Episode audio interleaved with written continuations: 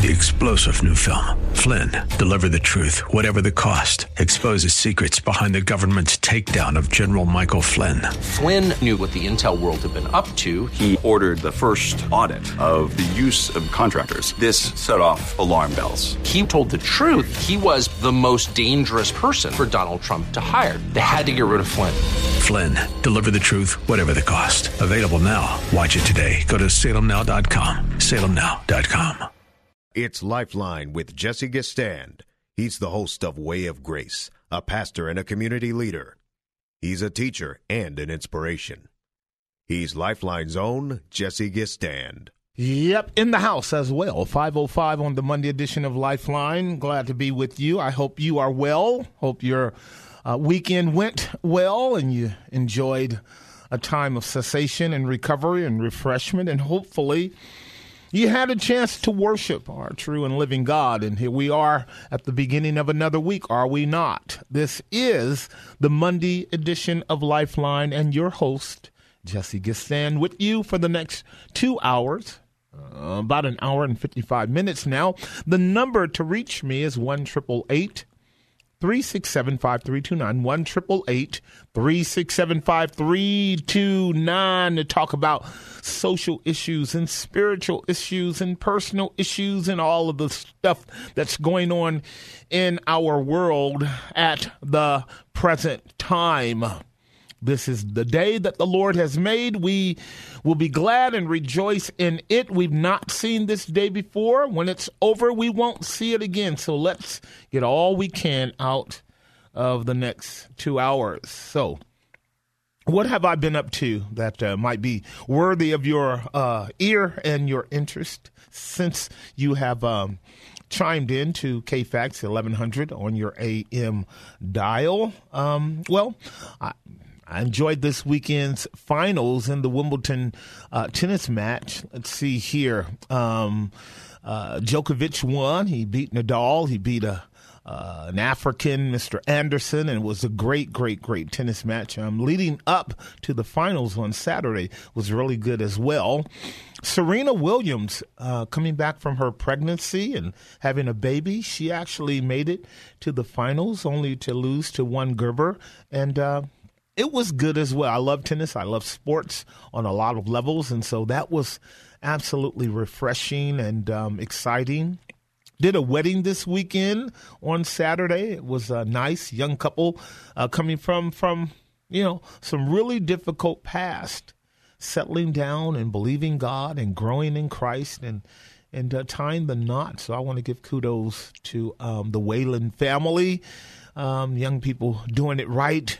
Um, what a great, great satisfaction for a local pastor to be able to uh, encourage and guide and help young people move into a more uh, biblical mode of relationship and cross that threshold into the most challenging but also most satisfying relationship you can have, and that is one of uh, uh, holy matrimony, where children are safe, um, when husbands and wives love each other and work together for the cause of, uh, of, of God and Christ, and as well for the children. What have I been meditating on that might be a, a good opening stimulus and monologue for you? Well, um, our, our, world, you know, is kind of on a steady course of uh, complaining.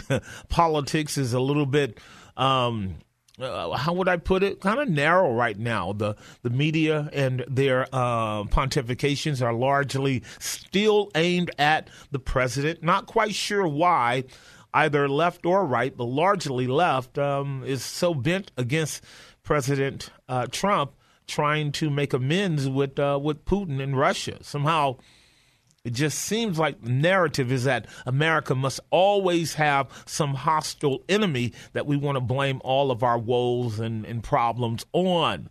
I trust that you are not falling for that dialectic and uh, given over to a faulty left right argument. Um, and uh, as believers, we are to prove all thing and all things and hold fast to that which is good.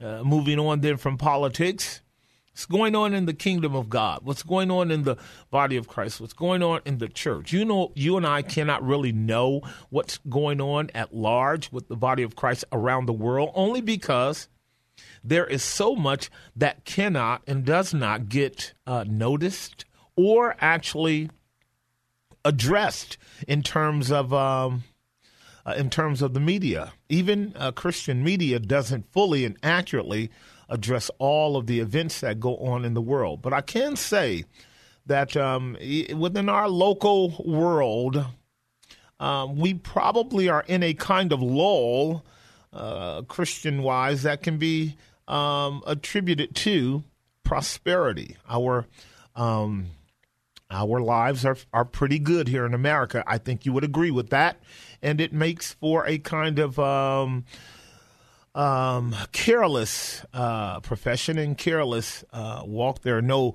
real um, protests, no real, no up in arms issues that the church might be finding itself engaged in beyond the normal stuff of abortion and, uh, you know, uh, uh, religious rights and those kind of things are abated to a small degree. Seems like the um, the acknowledgement and the almost uh, sure to be confirmed uh, new um, Supreme Court justice for the president will be serving to move in a more conservative uh, position when it comes to um, to political and governmental and, and policy issues in Washington. That could be a good thing. I'm not so sure, but it could be a good thing. However, what what what might be said to be something of interest for you and for me in terms of our lives? What could we what could we engage in that might make us benefit uh, once this program goes off the air. You know what I was thinking about? I was I was thinking about the whole concept of our journey. Right now, I'm going through the book of uh, Psalms in our Wednesday class. We had a great Wednesday class last week, by the way.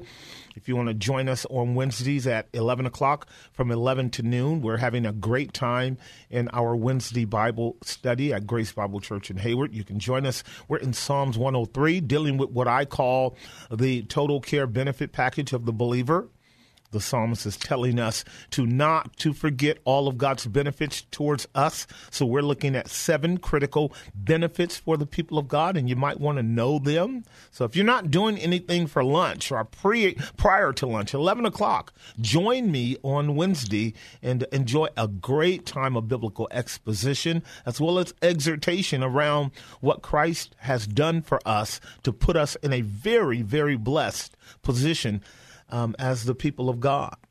On Sunday, we are going through Psalm 23 right now.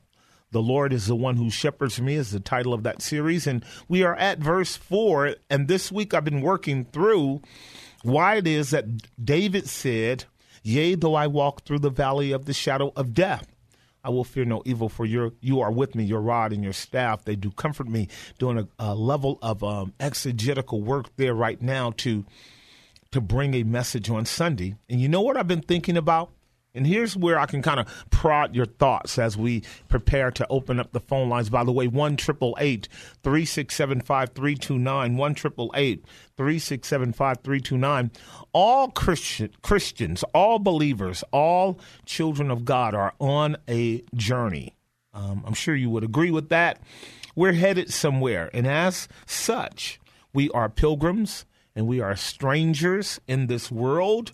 Um, and we are what are called true Hebrews. Hebrew people are journeying people. They are called by God from somewhere to somewhere, and that's our life. We are passing through, as Paul Peter puts it. We are strangers and pilgrims in this world. What that means is our life in Christ, our life in the gospel, is a journey. Some days we are on the mountaintop. It's a mountaintop experience.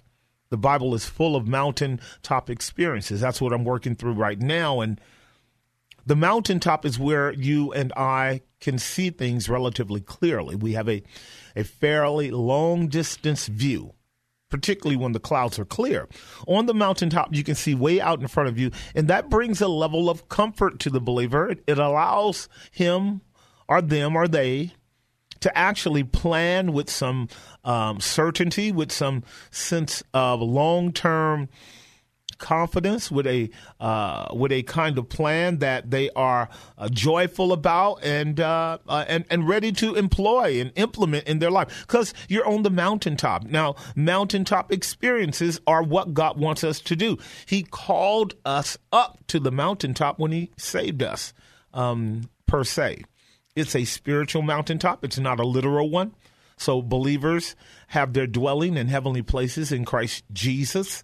And those geographical mountaintops that we read about in the Bible uh, can be um, understood historically like. Um, remember when God had called Abraham to offer up his son Isaac on Mount Moriah, Genesis 22?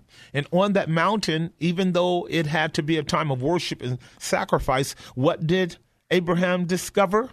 That God, El Elohim, or uh, Yahweh, Jehovah, was also what? Jireh. He was Jehovah Jireh. On that mountain, as it says, and in this mountain, God has seen, or God has provided, or God has made sure that I need everything that is um, important in my life.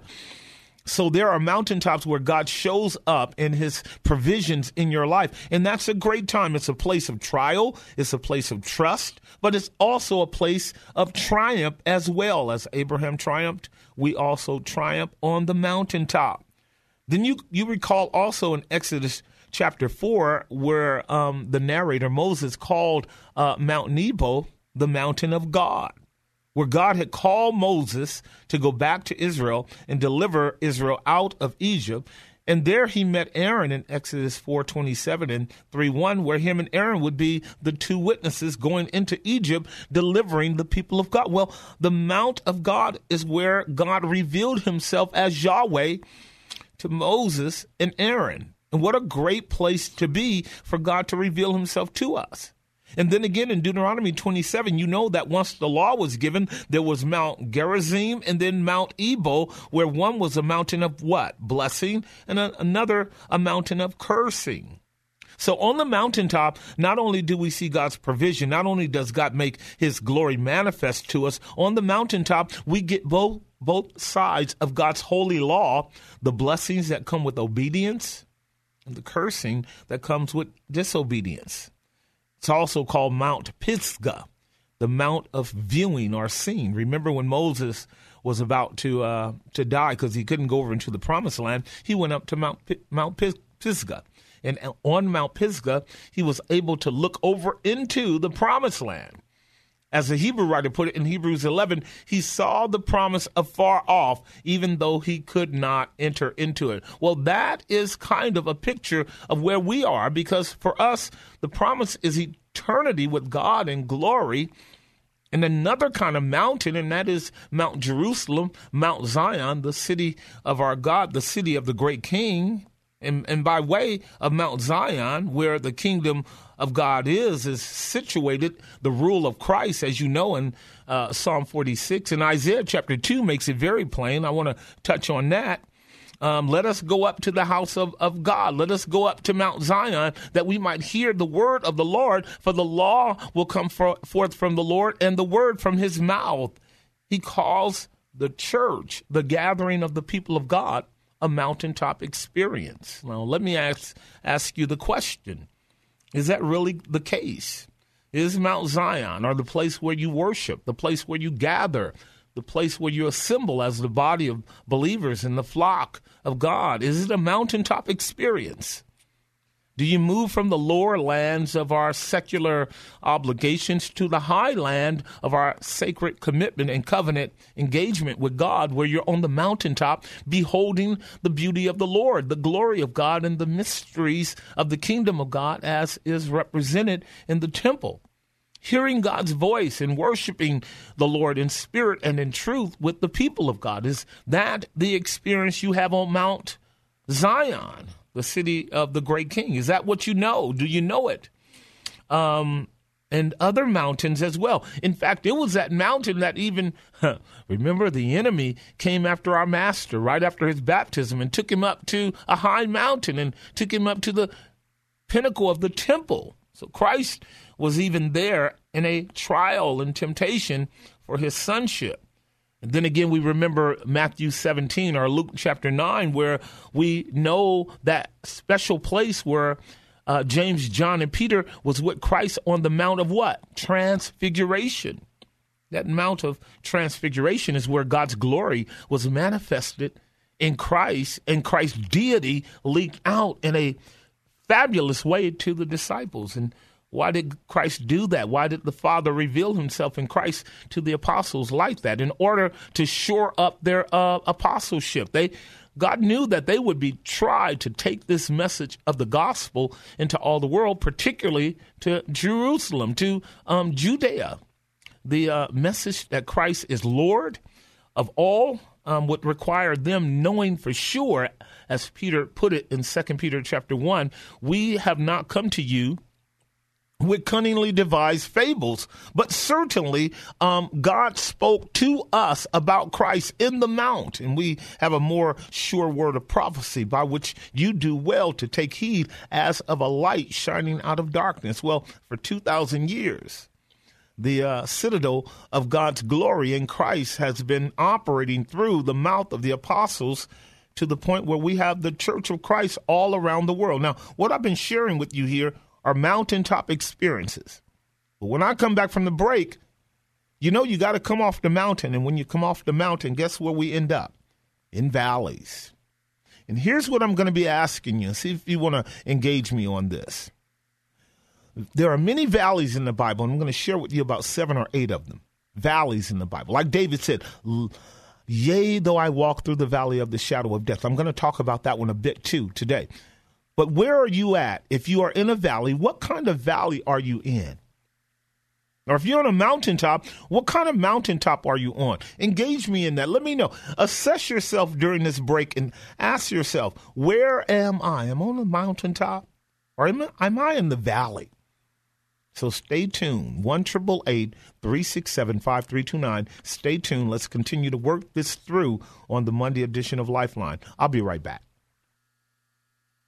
And now back to Lifeline with Jesse Gistand. All right, we are back. The time 525 on the Monday edition of Lifeline. Two lines open, 1 367 5329. I've been reflecting upon uh, the journey of the people of God. And we can view this collectively as a you know body of believers both old testament and new testament the jewish people had their ups and downs as you know and largely what we have in terms of narrative uh, text codified text is old testament history of israel's journey from um, Egypt to to the promised land and then back into captivity to Babylon um, and then and then back to Palestine. If one were to look at the geographical location that encompassed all of that activity, which um, basically uh, included almost 1500 years of history, what you would discover is that there were all sorts of mountains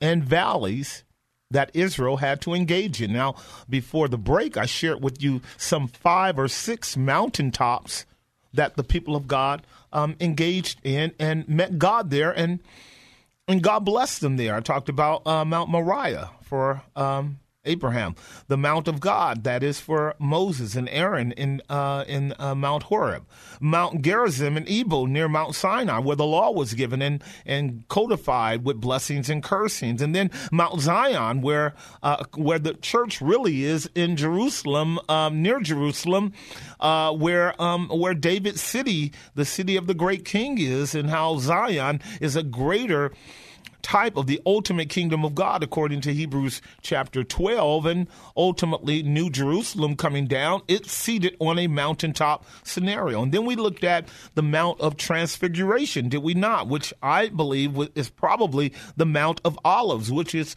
the place where Christ went the night that he would be crucified. Remember, he went to the Mount of Olives with his disciples to pray. Peter and James and John, and then they de- descended down that mount. And, and where did they go from there? They went across the brook Kidron. Well, what's in the brook Kidron but a valley? The Kidron Valley is a valley as well. Now, I want to share with you five, six, seven, eight valleys. There are quite a few in the Bible, and I want to kind of give some definitions to them. These are not hard, fast definitions, but what they will do is kind of shape and frame a an experience, a space that you and I are often in. What are valleys in the Bible? If mountaintops are places where we um, have an opportunity for communion and fellowship with God on a very, very exclusive and intimate level, where we are given clarity and perspective and long distance vision, and we are given promises, and God shows up in ways on the mountaintop that He doesn't elsewhere and mountaintop experiences are what we should have when we gather together with the people of God. As I stated before the break, Isaiah 2 makes it clear let us go to the mountain of the Lord, to Mount Zion, the city of God. Let us hear his law and his word proceeding from his mouth. Let us worship the Lord in the beauty of holiness there. That should be a mountaintop experience every time we gather together because when we leave, we have to go out into the world. And ladies and gentlemen, the world is a valley. Now, here are some valleys in the Bible that I think are critical to note so we can build our theology and then you and I can talk about it because I go through valleys, don't you? I enter into valleys. Here's the first valley that I want to call your attention to. It's a valley that we find ourselves in when we make wrong decisions. This is called the Valley of Siddim, Siddim, Siddim. This is where in Genesis 14, Lot had gotten into trouble, remember? Hanging out where? At Sodom and Gomorrah. And all of a sudden he looks up and there's war everywhere between the, the Mesopotamian kings. And he's in the middle of it and he's trapped and he's a slave in the slime pits of Sodom and Gomorrah. Is that a valley that you are in? Some call it the valley of sin. I call it the valley of the world filled with conflict and warfare. Are you trapped by the political hang- haranguings of our world? The arguments over social issues and, and, and practical issues and moral issues that have no biblical basis behind their, their, their hostilities. But are you trapped there in the valley of Siddim like Lot was? He chose the green, plush, uh, fields of Sodom and Gomorrah. Next thing you know, he's wrapped up in a bunch of sinful behavior. Ladies and gentlemen, that's a valley. The valley of Siddim, the valley of war and conflict. Are you trapped by that? Here's another one the valley of Eshcol. And y'all know Eshcol. That's where God had brought Israel only after a couple of months, right up to the brink of Canaan, and, and sent spies over into Canaan to uh, spy out the land. And they found in Canaan exactly to be what God had said massive grapes and massive vineyards and wonderful plush land. But they also found there what? Giants. And the land was hilly. In other words, the promises of God was in a country that had hills and what? Valleys, mountains and valleys, mountains and valleys, mountains and valleys. And, and this particular valley, the valley of Eshcol, was the valley of indecisiveness and unbelief. Remember? Out of the 12 spies, only two came back with a good report. The other 10 said, We can't do it. The giants are massive. We are grasshoppers in their eyes. And even though God has kept us this far, we are sure God can help us overcome these giants. We are grasshoppers in their eyes. This is called the valley of indecisiveness and unbelief. Now, what is a valley? What is a valley? A valley is a, a precipice. A valley is a, a, a descent. A valley is this this this kind of area where you get pressed in and become tunnel visioned and narrow in your focus and it's a dark place it's a it's a growing dark place where you are um hedged in and sometimes the road is extremely harrowing because it's cliffy in nature it's dark, it's narrow, it's hedged in, it's a precipice. Is you're, you're going down, that means you can easily fall. When you and I are in valleys, we have tunnel vision. When we're in valleys, we are short sighted. When we're in valleys, we're dealing with depression. When we're in valleys, we're dealing with darkness.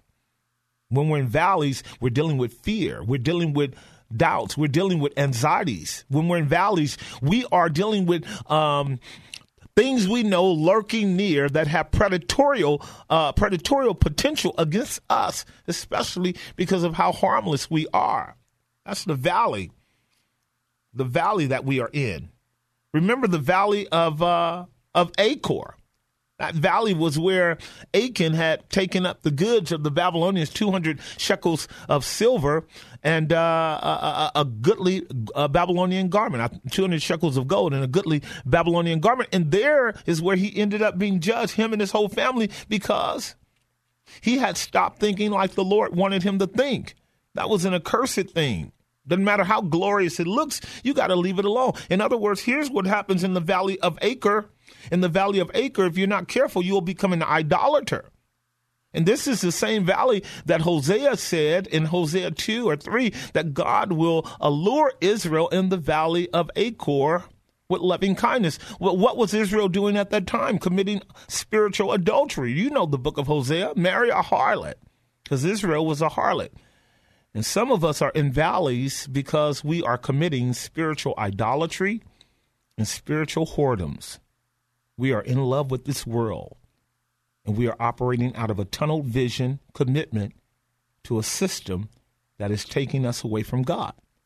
And there you kind of you lose a sense of fidelity to God. If you read Hosea 2 and 3, you discover that she didn't thank God at all for all of the provisions that he actually had provided for her. Y'all know what I'm talking about?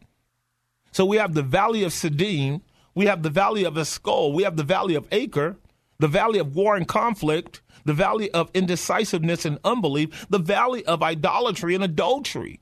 I mean, there are many other valleys as well. We'll talk about them after the break because I want to lay a foundation. Find out where you are. Are you on the mountaintop or are you in the valley? Now, we all go through one or the other.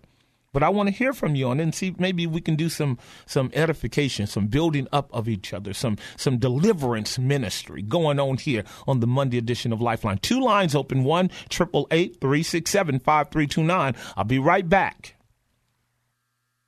And now back to Lifeline with Jesse Gistand. All right, we are back. I am uh, challenging you and kind of probing your thoughts on a Monday edition of Lifeline. Not really engage in any kind of social issues, although there's a lot of issues going on out there in our world. I hope that you are um, engaging me in this thought right now. We are either on the mountaintop or in the valley or making our way from the valley back to the mountaintop and somewhere in between on a spiritual, emotional, psychological level. Would you agree with that?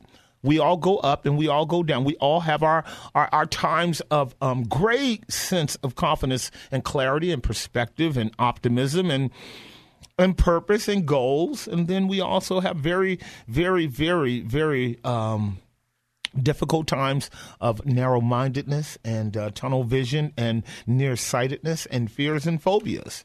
And I laid out for you before the break several valleys that we have to deal with the valley of Siddim, the valley of conflict and war, the valley of Eshcol, of uh, indecisiveness and unbelief, the valley of, um, of of, of Elah, uh, uh, Elah, that's really um, uh, a valley that we have to really worry about. Elah is where David um, found himself uh, having an opportunity to challenge Goliath. Remember that when Goliath stood in the valley and challenged all of Israel. This is what I call the the take it all, all for nothing battle. This is the battle that hopefully we never have to go through in this life on a practical level. We don't in Christ because Christ stood in that valley for you and I. If you're a believer in Christ, this was a um, winner take all battle. Remember what Goliath said: "If you whip me, you can have all of us." If I whip you, I get to have all of you. And Christ whipped them, that is our enemy, our adversary, the devil, sin, um, the wrath of God, so that he he made a, a, a a show of all of them openly triumphing over the wicked and the ungodly and the, the ordinances that was against us and liberated you and I in that valley. But sometimes we come uh, uh, into situations in our life where it's like um, a winner take all scenario. I don't know what that valley would be for you. It might be the loss of a job, the loss of a family, the loss of a relationship, the loss of um, a home, the loss of something majorly big in your life. And you're facing that valley. And how would you deal with it? Another valley that we um, know commonly in the Bible as well is the valley of Baca. I'm just reading this in Psalm 84, verse 6, where it speaks to the believer headed to Jerusalem, headed to worship. But interestingly enough, they've got to often go through the valley of Baca. Verse 5 says, Blessed is the man whose strength is in thee in whose heart are the ways of them who passing through the valley of Baca make it a well. The rain also filleth the pools. They go from strength to strength. Every one of them in Zion appeareth before God. Now that that hymn, that psalm tells us that sometimes on our way to church, sometimes on our way to worship, we have to go through a valley and we have to learn how to, and that word really means a valley of weeping, a valley of weeping. In some mornings before worship, there is weeping, is there not? And we are weeping over difficult times in our life, weeping over um, uh, uh, estranged relationships, weeping over our own um, smarting because we have not uh, follow the Lord as we are to, weeping over bad news about our family members or our children, etc., etc. A lot of valleys are we not dealing with. Um, the valley of Baca is where we are. Here's another valley that we have to deal with the valley of Gehenna, or Hinnom. Um, it's the valley that was on the outside of the city of Jerusalem where all of the trash was heaped. It's essentially the area in which Christ was crucified near to it in Jerusalem. Can you imagine that? The whole world, represented in the Jews and the Gentile um, Roman Empire, Roman rulers, um, view Christ as rubbish, as refuge, to be thrown out in the heap with all the other malefactors, and yet he was the most precious thing in the world the Valley of Hinnom. But the Valley of Hinnom reminds me of where I am in Psalm 23 when David says, Yea, though I walk through the valley of the shadow of death. The valley of the shadow of death. Now, we'll unpack that a little bit more on Sunday, but we can talk about that a tad because the valley of Kidron, which our Lord crossed over the brook, Kidron to get to Jerusalem, is where there were graves everywhere. Uh, graves of the prophets, graves of the rulers, graves of the apostates, graves of the priests, because Josiah, remember in his reform, fulfilling the prophecy of a prophet who said that the graves of the priests would be uh, mounted up in this area of Kidron. Uh, Jehoshaphat, as they call the Valley of Jehoshaphat as well. Um, when you and I are passing through areas and spaces in our life where we are um, dealing with a lot of death, loved ones, relatives, friends, um, especially as you get older, especially as you get older, you can find yourself becoming depressed. Is that true? Some of you older people will know what I'm talking about. You look up and you realize, my, um, all I have is memories of individuals who no longer are with us. They're not here. They're dead. They're gone. They're, they've left us. And, and in some cases, some believers are almost all by themselves. That's the valley of Kidron. That's the valley of the graves. And when David says, Yea, though I walk through the valley of the shadow of death, I think he's taking in a little bit of it all. He's being honest, first of all, because you have these believers, these Christians who would like to think and say that they never go through valleys. What a delusion. If some of God's choice servants went through them, why wouldn't we go through them? Why wouldn't we have ourselves um, finding times where we are in the valley? The valley of the shadow of death would be the valley where again we are uh, so tunnel vision and um, without the illuminating light of the word of god that gives us a kind of confidence that uh, we know where we're going. Remember proverbs 4.18 a principle the path of the just is as a shining light that shines more and more unto the perfect day. Now those of you pastors out there listening to me i know there are quite a few of you take into account if you haven't already done this study and think about the members of your church. Out of the seven or eight valleys that we've talked about, a good portion of them have either entered into that and are there now, are making their way out of it, um, are um, headed towards these valleys. And our ministry has to be a ministry that is able to address valley mentalities, valley scenarios, valley troubles, valley, valley, valley. So, what valley would you be in right now? Or what mountaintop would you be upon? Can you assess where you are right now and, and talk to me about it? Right now, I'm kind of in between personally. I love the mountaintop of transformation of transfiguration where Christ is revealed to me in his glory and splendor, this dominates most of my preaching and teaching, as you would know. Um, I love to proclaim the person and work of Christ and his offices as revealed to me, the God man in his incarnation, his uh, ascension to glory and session at the right hand of God to rule over us. It's called the gospel of the resurrection of Christ. I love to proclaim those splendors and glories of Christ. But in my own personal walk, like it was for Peter, James, and John, they had to come off that mountain. And as soon as they did, what did they do? They entered into failure. So, yeah, there are some areas in which in my own life I am um, struggling and wondering where God is taking me. What am I uh, going through? What is this about? Y'all know what I'm talking about. It can be very. Um, how would I describe it if I were to use any of these valleys before I take another break? And then I'll, I'll, I'll go to the phone lines before our time is up. I would say that maybe um, I'm dealing with um, like maybe the valley of the shadow of death as well with David, an undefinable context in which um, decision. Uh, no, let me go back. I'll, I'll, say I'm dealing with the, the valley of Eshcol, where um, there are opportunities for me to make some decisions, to do some things that can um, affirm and advance some of God's promises in my life.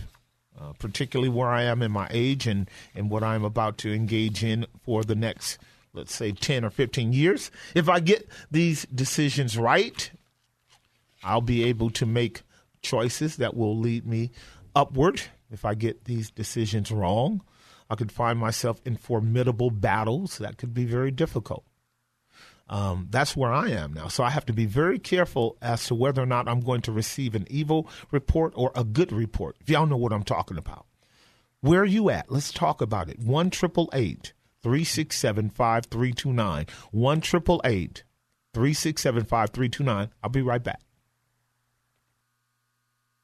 And now back to Lifeline with Jesse Gistand. All right, we are back. The time 551 on the Monday edition of Lifeline. One line open, one triple eight three six seven five three two nine. We are talking about mountaintop experiences or valley experiences.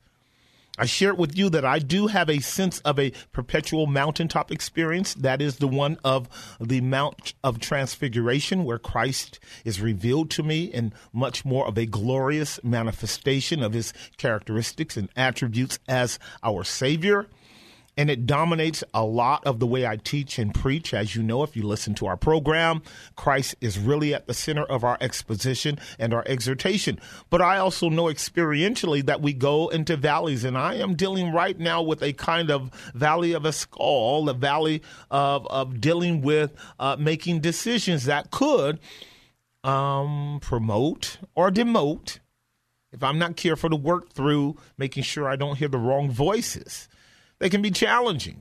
I know something of the kind of nearsightedness and depression that can come when you are not um, as clearly um, confident about your your your present situation. So I'm asking you: Are you on the mountaintop? If you are, which one?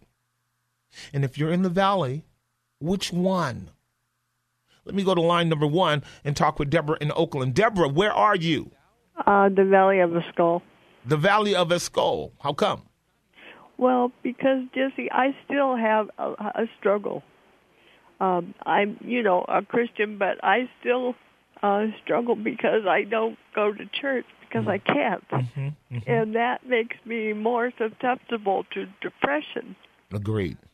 And Agreed. Um, and that makes me feel like I'm not quite what other Christians are. Wow. And and I know that's a lie, but I still believe it sometimes. I, I agree. I agree with you. I agree with you. And I appreciate you actually being able to identify. That means you were listening to me for this last 35, 40 minutes. And I think God is in this discussion that we're having.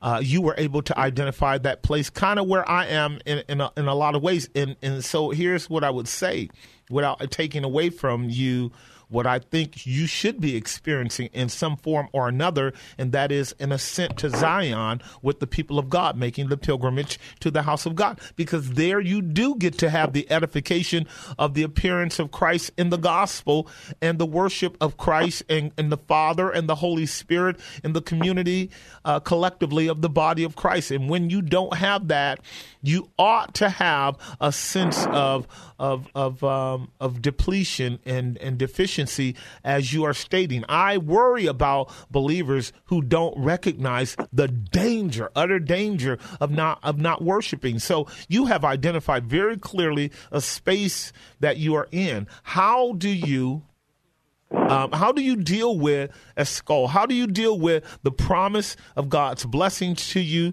tokens of them in the big grapes, and yet you know that there are giants that want to demolish your inheritance and your right? How do how do you deal with it, Deb? How do you deal with it?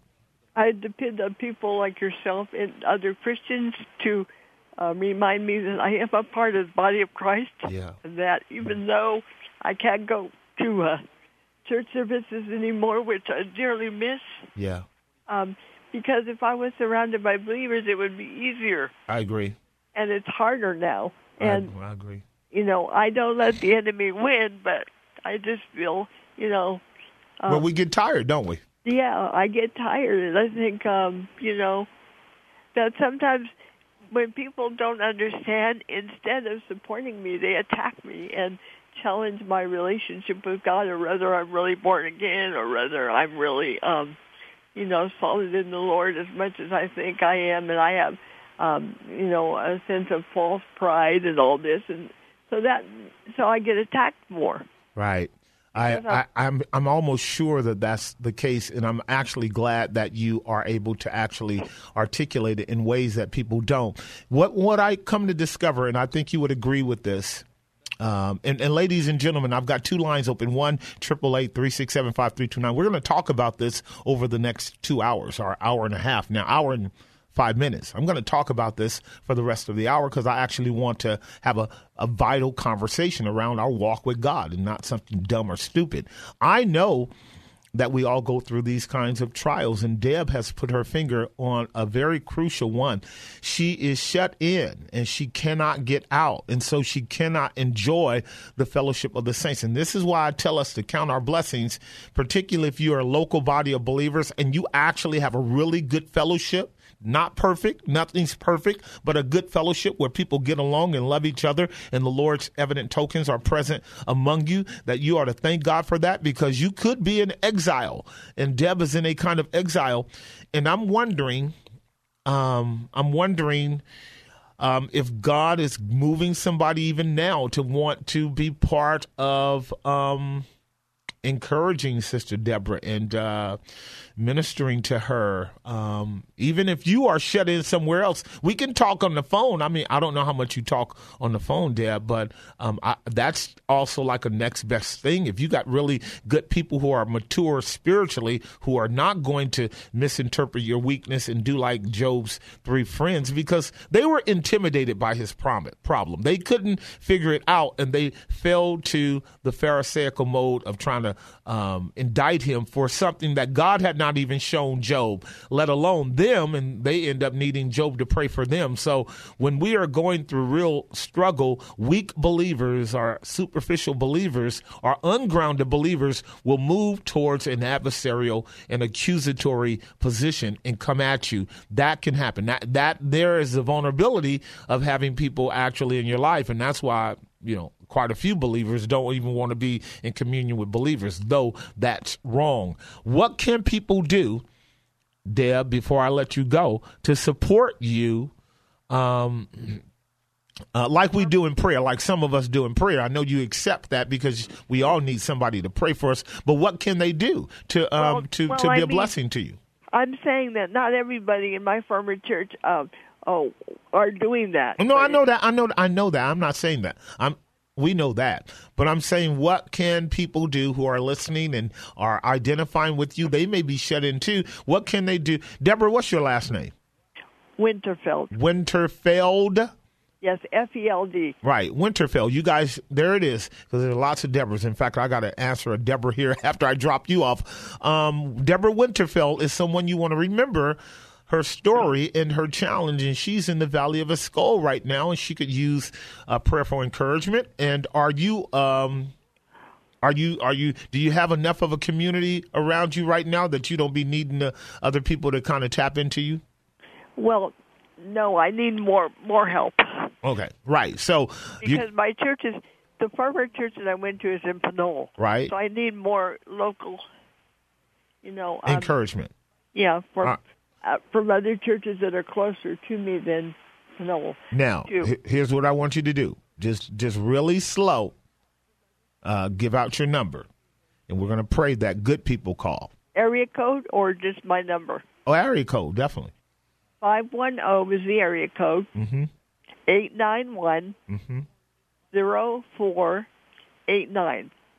Eight nine one zero four what Eight nine. eight nine. Y'all got that? Yes. So now we're gonna uh, we're gonna be praying that a good couple of sisters, maybe a, a, a husband and wife too, and a few brothers that are close by where Deb lives, which is by the lake, which is a really nice area, um, would be willing to um, to minister to a sister who is in the valley of Eshcol right now, who was brave enough to call. Now I know y'all listening. I got thousands of, you know, there are so many people that listen to to me, Deb, on this Monday program. I hardly can go anywhere. Uh, This is true in in the local Bay Area. I I mean, even Northern California. My wife will tell you, I have to disguise my voice because as soon as they hear my voice, they go, "Oh, Pastor Jesse, I listen to you all the time." Um, and that takes away a kind of anonymity, you know, because sometimes I, I want some privacy as well. So I'll have to learn how to, um, um, uh, you know, change my voice around a bit so that I'm not so obvious. But that number is out there. We're going to pray that God will give you maybe one or two more good friends, because all you need are a couple of friends. You know that, right? A couple of good friends. Thank you for the call, my dear sister. Let me go to line number three before I go to break, um, Jer- Jarrell, and let's talk to Deborah in Santa Rosa. Deborah, are you there? Yes, I am. How are you? Uh, well, I'm uh, disheartened. Okay, so where are you at? You're not on the mountaintop? I am on the valley. Which one? Deep. Deep Valley? Yeah, very much so. Okay, so would you say you're in the Valley of Baca? Because the Valley of Baca is the Valley of Weeping, Psalm 84 6. Yes. Okay, so talk to me. I'm very sorry. No, I, you don't be uh, sorry. Don't be. I That's will. what this program is about. Okay, Yeah. I hate to be an emotional woman, but I'll tell you. I ain't never met a woman that wasn't emotional. I know, uh, well, except, because, except, you know, except in the book. Except in the book. Think of Deborah. Deborah was a warrior, and she was a bumblebee, and she fought for the word of God. I agree, but that doesn't mean she wasn't emotional.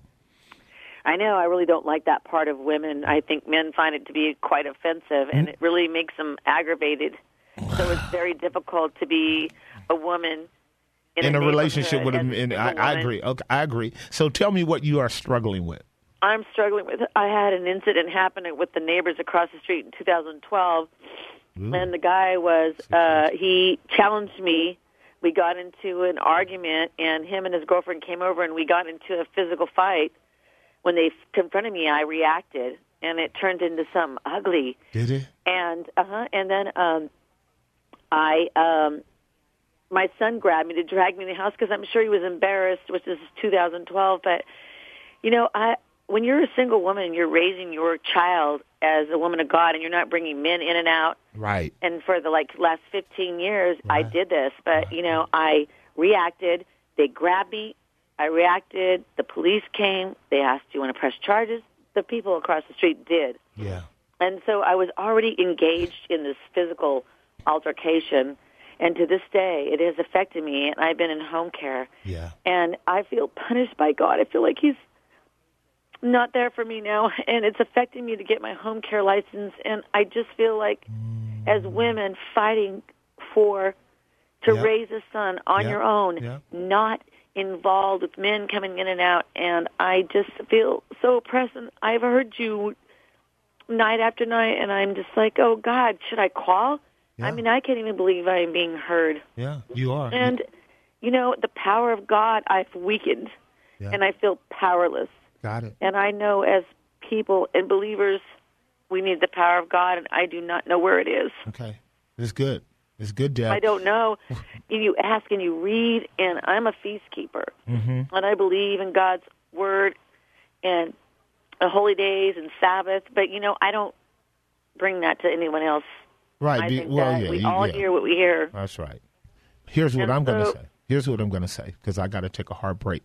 Um, so we're going to pray because one of the things I have as a benefit of the Monday program is like lots of people who pray with me. Um, that's how I'm kept, and so we're going to be praying for both Deborahs, Deborah Winterfield and Deborah. What's your last name?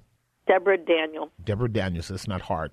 Um, for Deborah to come out of the Valley of Baca um, and not buy into um, assertions and allegations of your being disqualified to open up a, a care home. You can. You can. Um, we're going to pray that God would intervene and move in a direction of doing two things for you. One of two things. We're going to pray that He gives you clarity on His purpose in your life if it's corresponding with your desire. Because if it's not, we want God to change your desire change your desire. He has a purpose for you, but we want him to change your desire. If what you are desiring is God's will, what we want God to do is begin to work and move in a direction to give you patience and perseverance and then tokens of his approval for you in that pathway because it's a good vocation you're asking to be engaged in. We all need helpers. We all need caretakers. We need people who have enough love and care for us and gifting. And I'm praying that you're gifted in this to be able to want to help uh, people to do this kind of work.